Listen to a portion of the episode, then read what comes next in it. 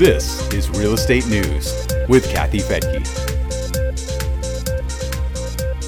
While many short term rental owners can't attract guests right now, others just can't get rid of them.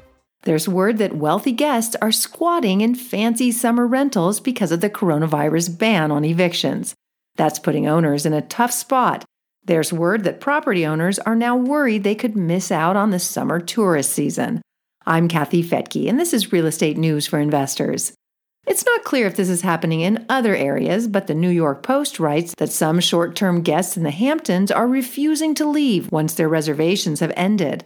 Local landlords and real estate brokers say these tenants moved into their waterfront accommodations before the eviction ban went into place and are now saying they can't afford to pay the rent or to move anywhere else. And these are not cheap places or low income guests.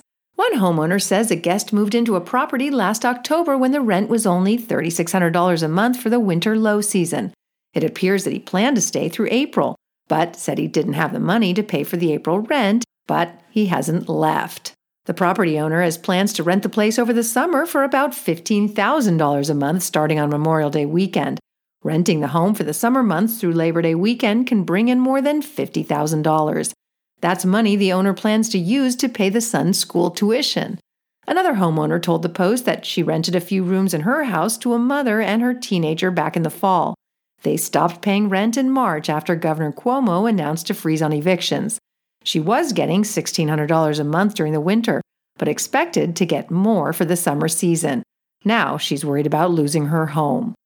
Some landlords are offering cash payments and help in finding a new place, but it's not working. These squatters apparently want to stay in the Tony Hamptons area while owners have new tenants that are ready to move in. One homeowner said, This is when we make our money in the summer while the tenant is looking for a free ride in the Hamptons. Brokers say that some property owners are trying to sell their rentals and that tenants are refusing to let them tour homes with potential buyers. The ban on evictions doesn't mean that the guests or tenants won't have to pay eventually, but for property owners counting on the summer high season to make the most of their income, this year could be a bust. They say they can't do anything about getting tenants out until August 20th, and by then, the season is over. It's a tough time for short term rental owners. Many were not professional investors when they started and didn't sign professional leases. They may not understand eviction laws or how to protect themselves, and each state has different eviction laws. For example, in Alabama, vacation rentals are governed by the Real Estate Commission and are bound by the terms of rental agreement policies. But in Florida, rentals are deemed short term public lodging establishments and controlled by Chapter 509 of the Florida statutes. If you need to file an eviction, consult with an attorney or local property manager who understands the local laws. Document the circumstances carefully and keep them on file. But the best way to avoid conflict starts at the beginning. Always use a legal rental contract, take before and after photos, and leave clear instructions of use. For example, if you want to ensure that a person 25 years or older is at the property every evening, make sure it's in the rental contract.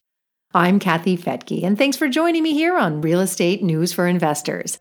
If you want to find out more about long term rentals, visit our website at newsforinvestors.com.